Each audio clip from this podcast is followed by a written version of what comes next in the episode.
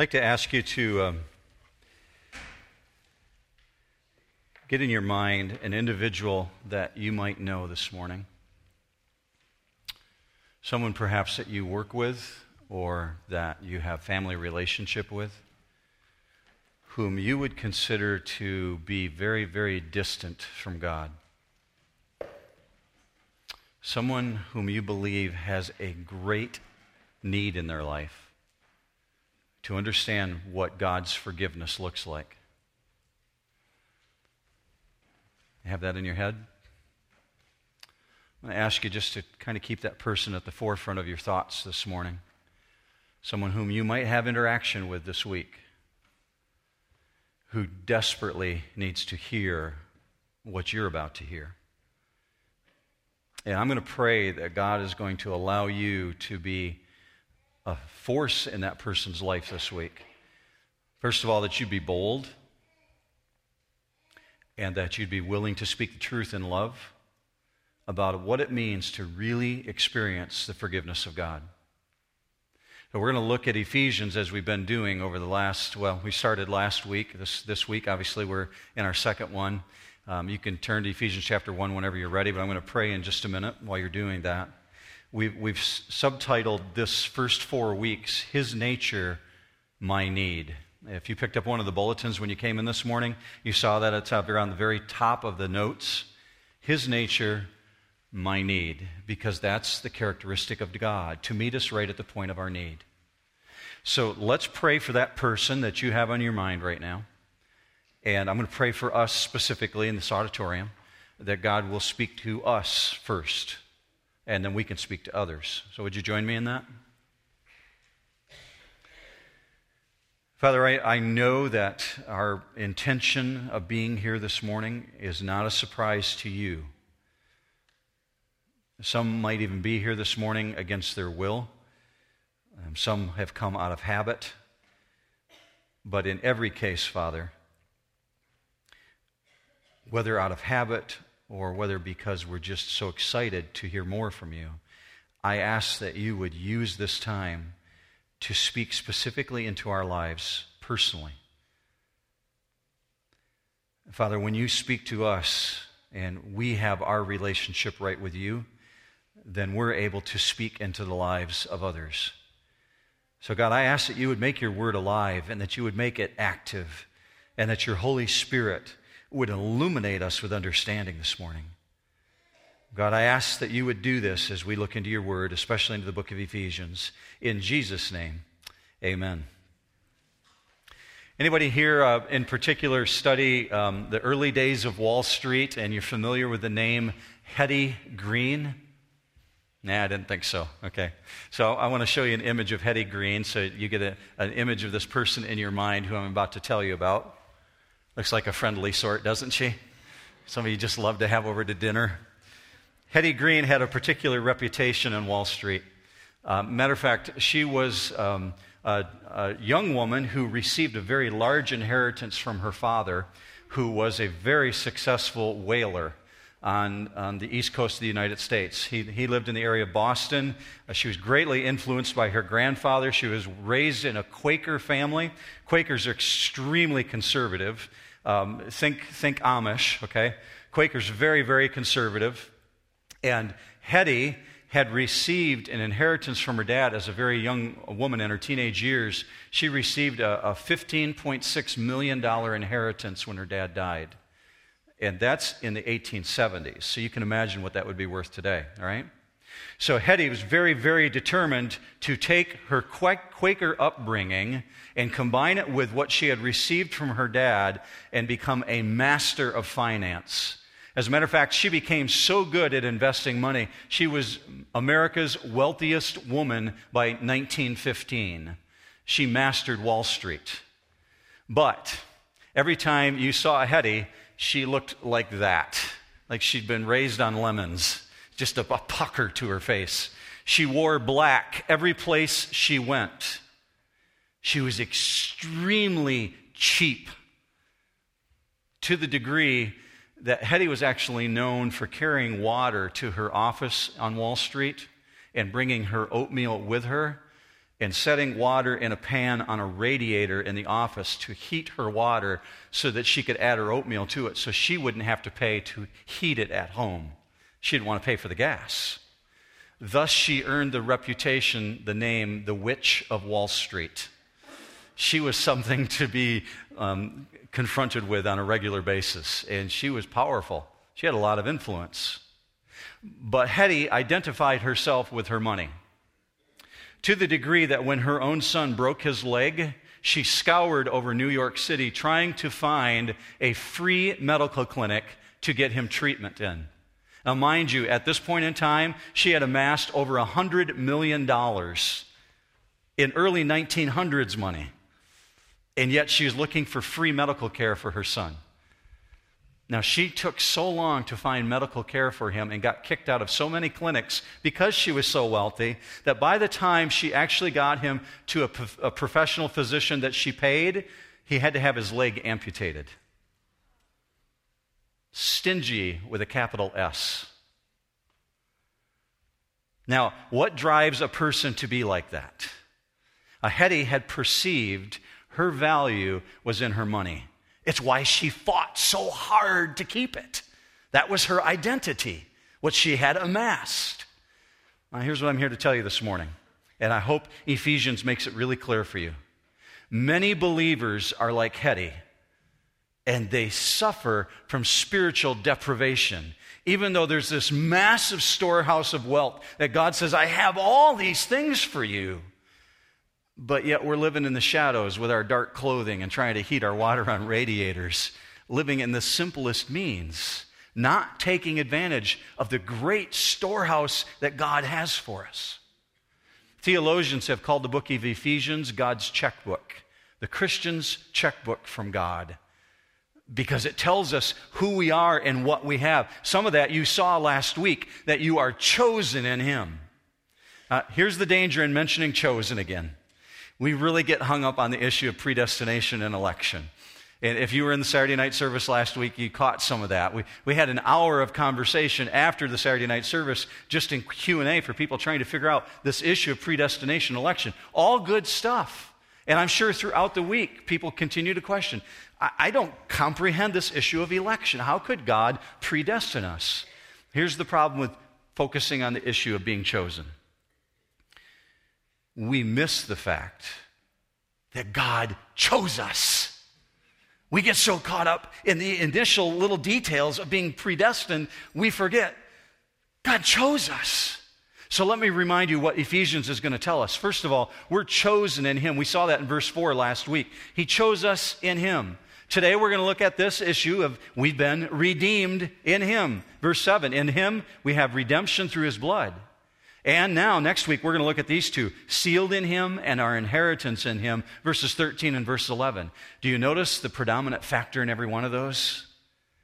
In Him, in Him, in Him, in Him. Four times in 14 in verses, you're told it's in God. So here's how Ephesians really challenges me. And it's not theologically, even though it's a theologically very deep book. This is how it challenges me it challenges me to see our church, our community of biblical believers, as a group of people who are witnesses to the privilege of the high honor of being in deeply imbued with God's presence in our life and covered and clothed in the power of the Holy Spirit to the degree that we leak this out to the community who's watching us it doesn't challenge me as much theologically as it does to see ourselves that we have this immense honor and privilege of being a witness to people who are desperately looking to understand God. So, this is what Ephesians requires of you it requires a change in your perspective, mine as well, that we not focus on the earthly issues, the clutching to the things that we have here but rather that we see in view of eternity everything that God has given us in Christ. And it's an incredibly high honor. It instills in you a sense of self worth. And this is how it's achieved it's achieved through the knowledge that you've been chosen, that you've been redeemed, that you've been sealed and that you've been destined in Christ. Uh, parents, this morning, you teach those four things to your children, you'll never have an issue with them identifying themselves as someone who's worthless.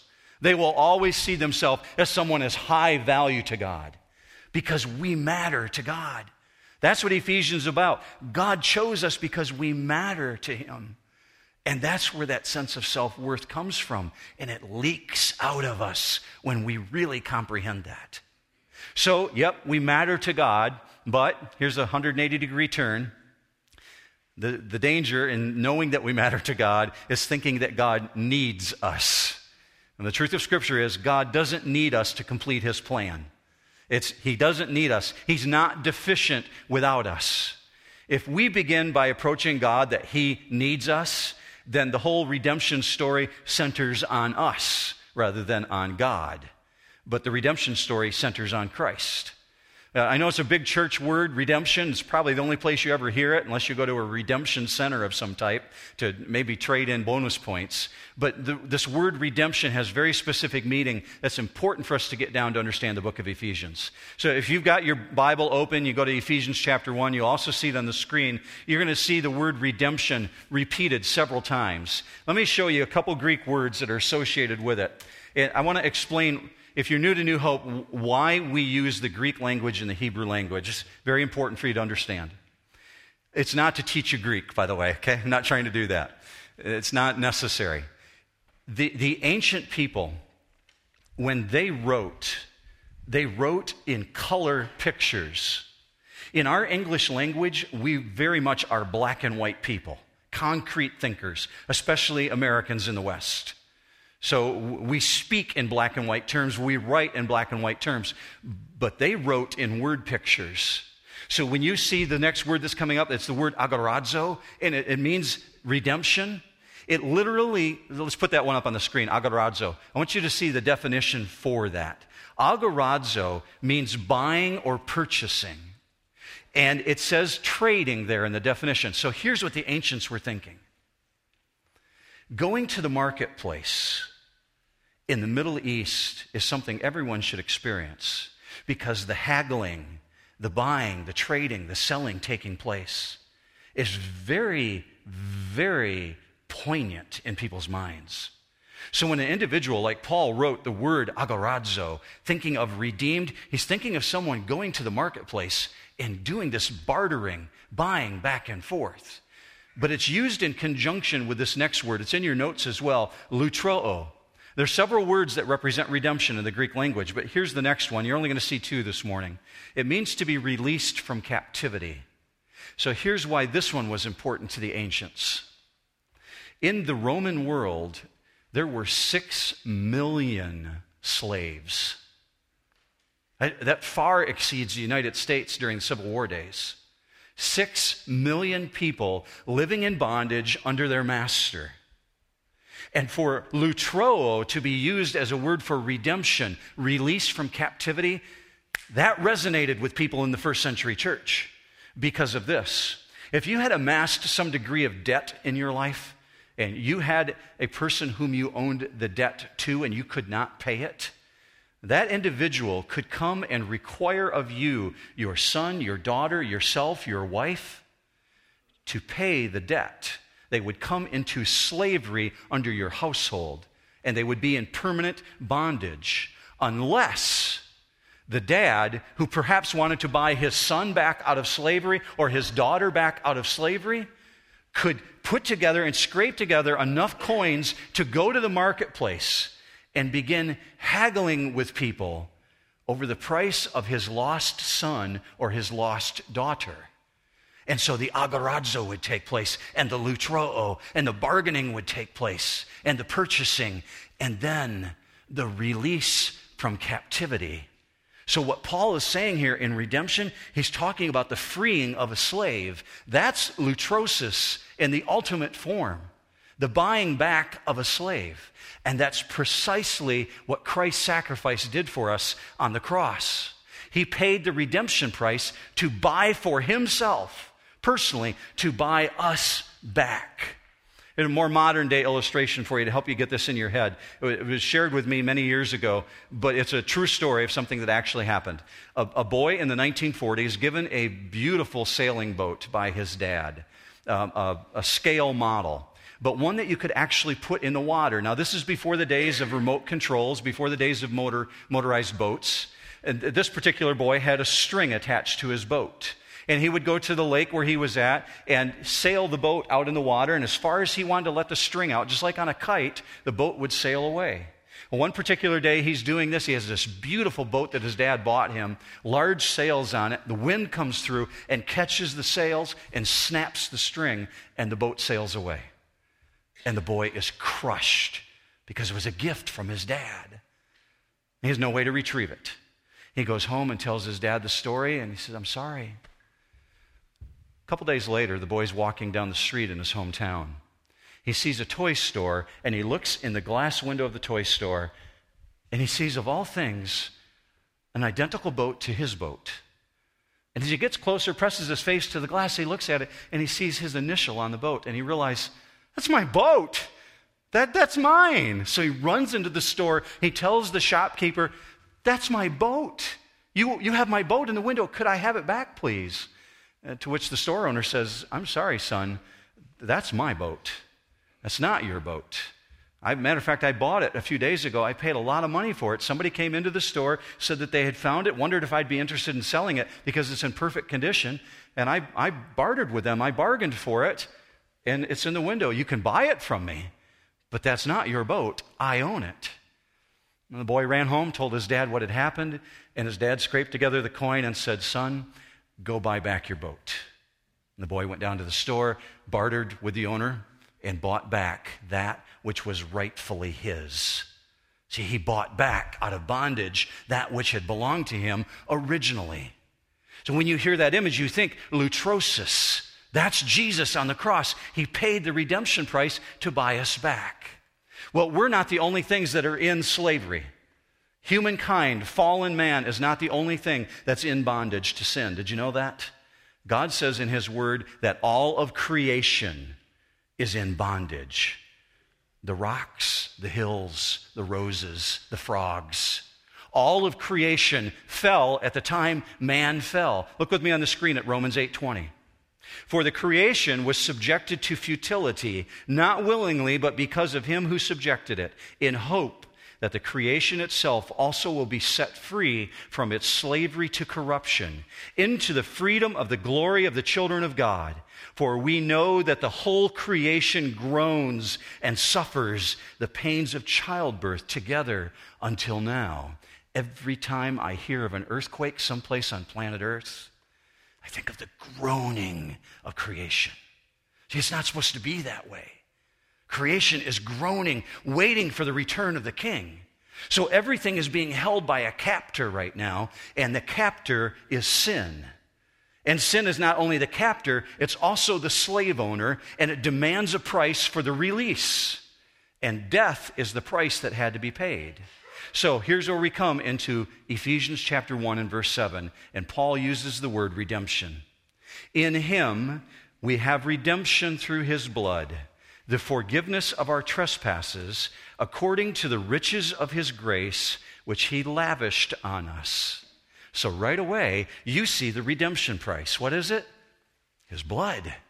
That's the redemption price that had to be paid. And the price, ask us this question Why blood. Why did Jesus have to die? I hear that question asked quite a bit. Why did Jesus have to die, and why did it require that he have to shed blood? Well, here's the simple answer. This one comes from Hebrews 9:22, because God said, "Without the shedding of blood, there's no forgiveness." Okay, that's the basic answer. But what's the root of that? Why the shedding of blood? Well, for one, it's God's standard. That should be enough. But let's go back to the Old Testament, to the book of Leviticus, and let's see what God's standard actually looks like. You'll see it on the screen, Leviticus 17, verse 11.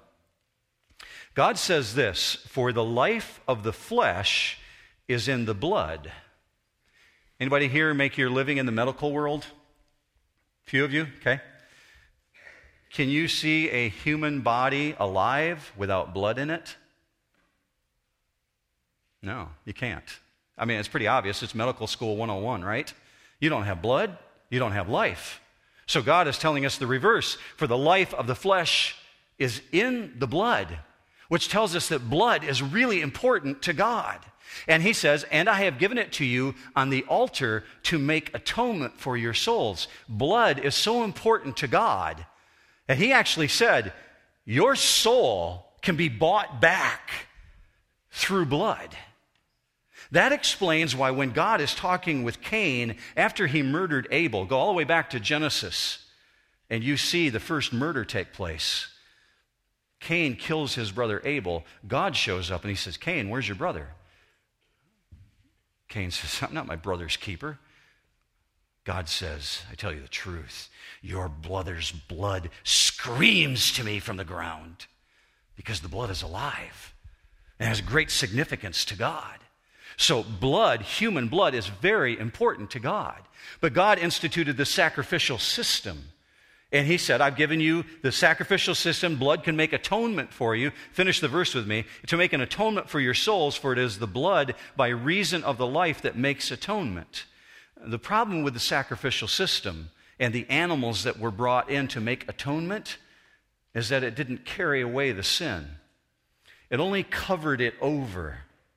See, the blood of animals can't take away your sin. That's what we're told according to Scripture. Hebrews 10:4 says this: "It is impossible for the blood of bulls and goats to take away sin."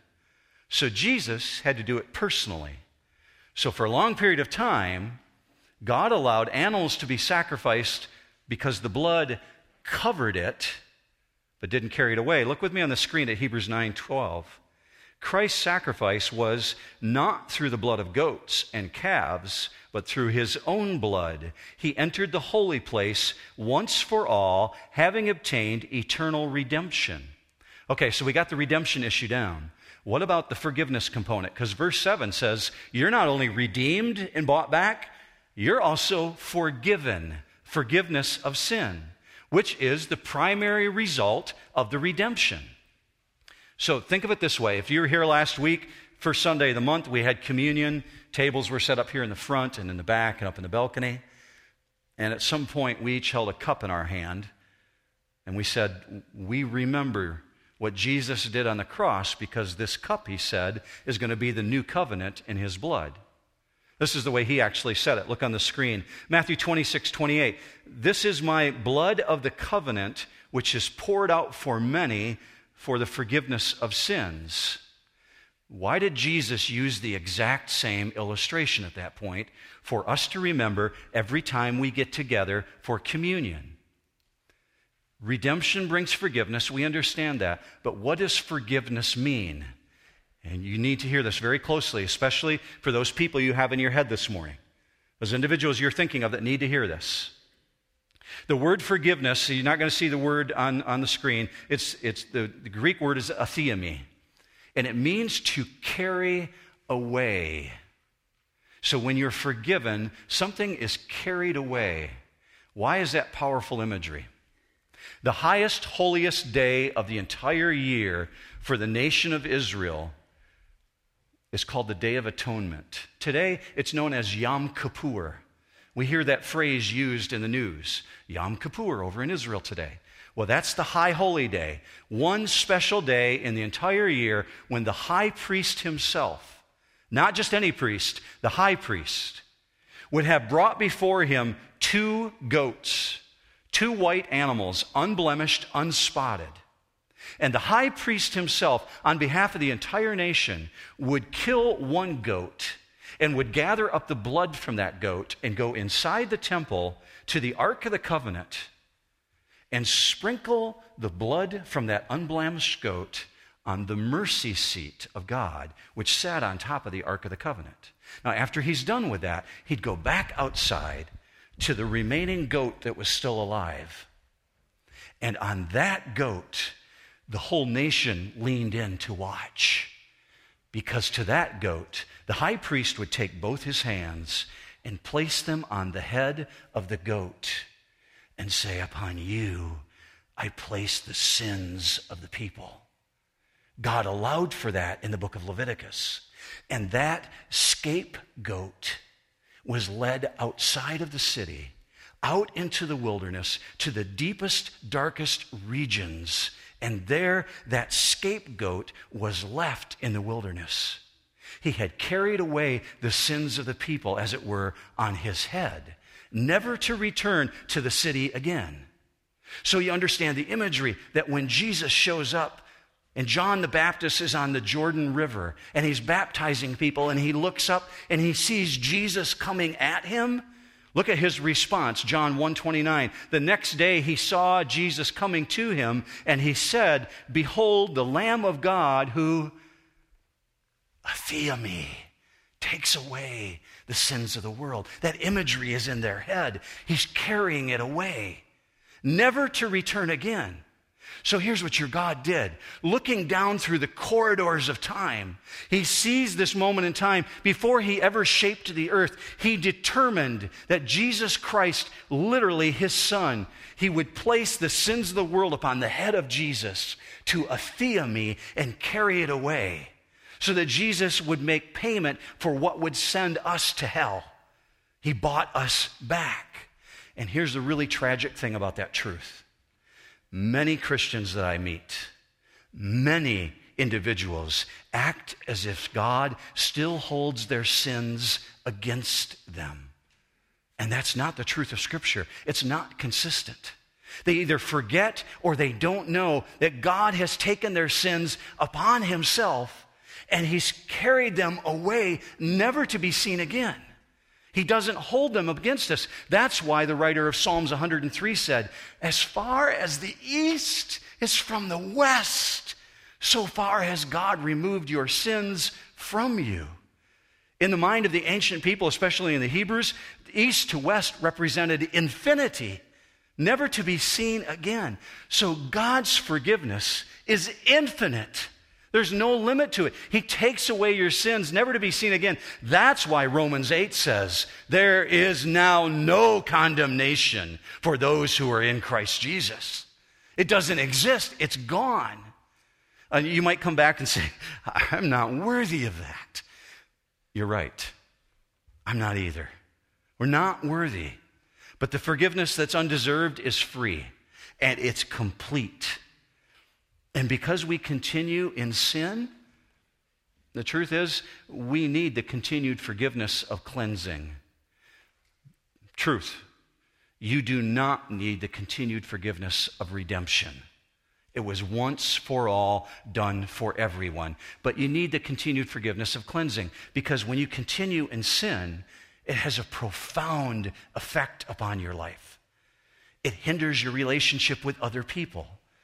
It hinders your relationship with God the Father. It keeps you from being what you completely can be. It hinders your usefulness, your, your ability to have a close relationship with God. It has a harmful effect on our life. So we're told to daily confess our sins, not because we need God to restore us back to the place where He likes us again, but to cleanse us from all unrighteousness. That's why David started out his prayer this way. He's already a believer in God when he says, Father, search me and know me. Look upon my heart and see if there be any wicked way in me. And create in me a clean heart, God. He wasn't asking for a garage sale heart. He's asking for God to give him a brand new start. Not that he needed redemption again, but he needed the cleansing. That's why when Jesus was using the, the sample prayer, the, the disciples came to him and said, Teach us how to pray, Father, or Jesus. And Jesus said, When you pray, pray this way Our Father who's in heaven, holy is your name. Your kingdom come, your will be done here on earth. I want all that done, just like it is in heaven. Then he goes to his needs. He says, Give us this day our needs, our daily bread. What's next? Forgive us our sins. Who's Jesus talking to at that point? His disciples. They needed to know that they can be forgiven on a daily basis, that they can be cleansed. Now, here's the pushback that comes from people Mark, you have no idea what I've done. You, you just don't know. You don't know how deep it is. The truth of Scripture is this there are no second class Christians. Every sin of every believer is forgiven forever. Oh, come on, you guys. I know it's 11:59 in the morning, but every sin is forgiven forever. That's the truth of Scripture. That's an exciting truth. Look at what God has given us. Look at it this way God sees everything, right? God sees everything. He saw what we were in the past. He sees what we are today. He sees what you will be tomorrow. Yet, even in spite of that, He chose us in Him. See, there's no sin that you can commit that's too great for God to forgive. Uh, truth, I know this might sound offensive to you. If you doubt this morning the full forgiveness of God, you are guilty of denying the capacity of God. You're saying, I can out sin God, therefore I'm greater than God. God says, no, it's according to my riches and my grace. Verse 7 says, according to the riches of his grace. Well, how vast is God's storehouse? How rich is he? That's why Paul finishes it by saying, he lavished it upon us. I enjoy watching these different reality shows that deal with the guys that are living in Alaska. A lot of fun for me.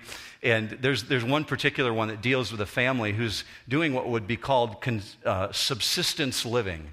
They, they harvest everything off the land. And they, they catch their own salmon and they raise their own crops and they, they butcher out their own beef. And they're always just eking out enough to get by. That's subsistence living. Our God does not give us subsistence forgiveness. He doesn't say, I'm just going to barely cover your sins if you're just careful not to overdo it. That's not God. He lavished it upon us, according to Paul, so we cannot sin beyond God's grace. And the truth is, never worry, your sin will outstrip God's forgiveness. But there's danger in that. That's why Paul went on to say, But should we continue in sin that grace would abound? God forbid. No, don't, don't, don't ever do that. So that's why Romans 5:20 says, "Where sin increased, grace abounded all the more." As wicked as you might feel this morning, as wicked as your sin might be, or the sin of that person whom you have in your mind this morning, they can never approach the greatness of God's grace. God will always forgive. Our God doesn't do anything halfway. So here's how it ends this morning. He says in verse 9 In all wisdom and insight, he made known to us the mystery of his will, according to his kind intention, which he purposed in him, with a view to an administration suitable to the fullness of the times. That is, the summing up of all things in Christ, things in the heavens and things on the earth. So you've been given two things you've been given wisdom and you've been given insight. Now, you might say to me this morning, I don't feel very wise, and I don't feel like I have a whole lot of insight. Well, we're talking here about two very specific categories Sophia and phronesis. And Sophia means wisdom of the ultimate things. Look at this word up on the screen understanding of ultimate things. That's the word Sophia. What is that? Life and death sin and righteousness, time and eternity. God has given you that through the power of the Holy Spirit. And what else has He given you? Phronesis, the practical understanding, the comprehension of needs. Now, this is really important for where He's going because He's about to tell us this last thing that we have a mystery. There's a mystery that's been revealed to us if we're believers in Jesus. So we have this megas understanding of big things, and we have this insight into daily affairs. And that should help us to understand that when individuals whom we know that are far from God look at the Bible and say to us, I can't make heads or tails of this. It doesn't make any sense to me. Well, it's because they don't have the insight and spiritual wisdom. The forgiveness of sins hasn't taken place yet. But for those who are believers in Jesus, it's been given to them. He's lavished wisdom upon us. So we're no longer ignorant of the things of God. So Paul goes on to say, because you're in God's inner circle, He's going to give you some mystery. You're get to share in a secret that God kept secret from all of the ancients, all the way up until the time of Jesus. And He began revealing it to the church. This is why. Sin is shredding and ripping and tearing everything apart around us. You read the headlines every day, it seems like there's a new school shooting. Every day you look in the paper, you see where someone has murdered someone else, someone has cheated someone else. That's because sin is shredding and tearing things apart. But what Paul tells us this mystery of God's will in verse 9 is, is that God one day is going to bring everything back together again under Jesus Christ, under his rule. And the time of the gathering, we're told it's the fullness of time. You look at that very closely in verse 10. The fullness of time, that means the millennial kingdom. That means after the rapture of the church, after the tribulation, after the earth has been devastated, God will bring everything back together again under the lordship of Jesus Christ. So let me sum it up this way. When the completion of history comes to an end, and the kingdom arrives, and the new heaven and the new earth are established, there will be a summing up of all things in Christ. And at that time, every knee will bow, every tongue will confess that Jesus Christ is Lord to the glory of God, both things in heaven and things in earth, according to Philippians. So, the future of the earth and all of creation that's groaning under this fall of sin is about to be restored. What God designed in ages past is going on right now. He will bring to completion in the future.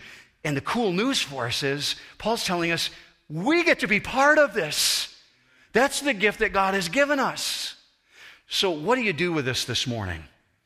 What do you do with this information? Well, if you're here this morning and maybe church is really new to you, you've never came to a place where you've said, I want to have a relationship with Jesus, there's a truth I've got to share with you, and I will be remiss in my responsibilities if I don't. When men stand before the judgment seat of God, God will only be interested in one thing. What have you done with the information that you gained this morning? What have you done with this truth of who Jesus is? Because God's word is crystal clear. Jesus' death on the cross and God's sacrificial giving of his son is your only means of salvation. So God summed it up this way. Verse 12 of Acts 4 And there is salvation in no one else, for there is no other name under heaven that has been given among men by which we must be saved. So if that's you this morning, you've never dealt with that issue, I, I really ask you to consider strongly where are you at in relation to God? And if you want to talk to me after the service, I'd be honored and thrilled to speak with you. And, and, if you can't do that, grab one of those welcome cards. Just write your name down in there and say, Will you please pray for me about this issue? I'll follow up with you. I'd be happy to do that if you want to share that with me. But I know I'm talking to a large majority of believers this morning, and here's where I want to end with you. We ask ourselves this question when we look at this why has God done so much for us? Why has He blessed us with every spiritual blessing? Why has He chosen us in Christ before the foundation of the world? Why has He made you holy and blameless? Why has He predestined you? Why are you redeemed? Why has He lavishly given you forgiveness and wisdom and insight? Because that is His nature. That is my need. To meet me right at the point of my need because I matter to God.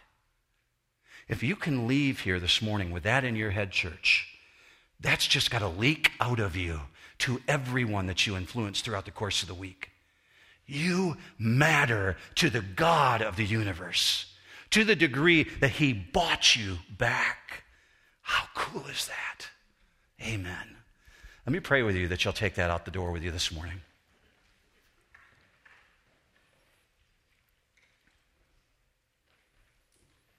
Father, because we would confess we are really prone to be like the Hetty Greens of this world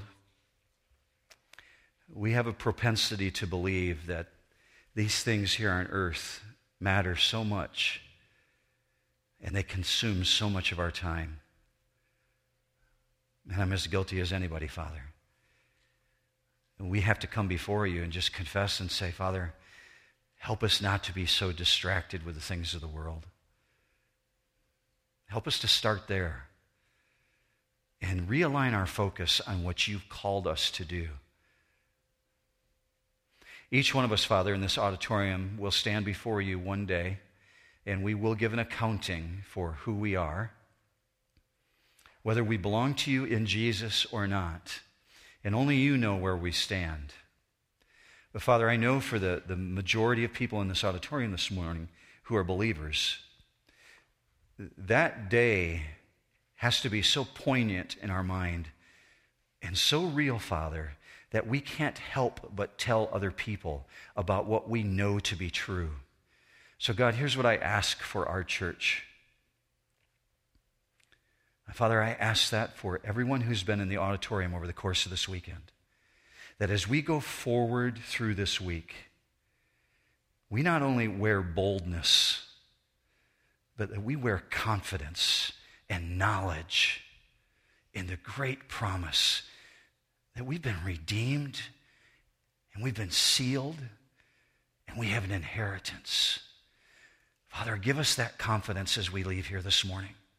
Help us to walk a little taller. God, we ask this in Jesus' mighty name. Amen.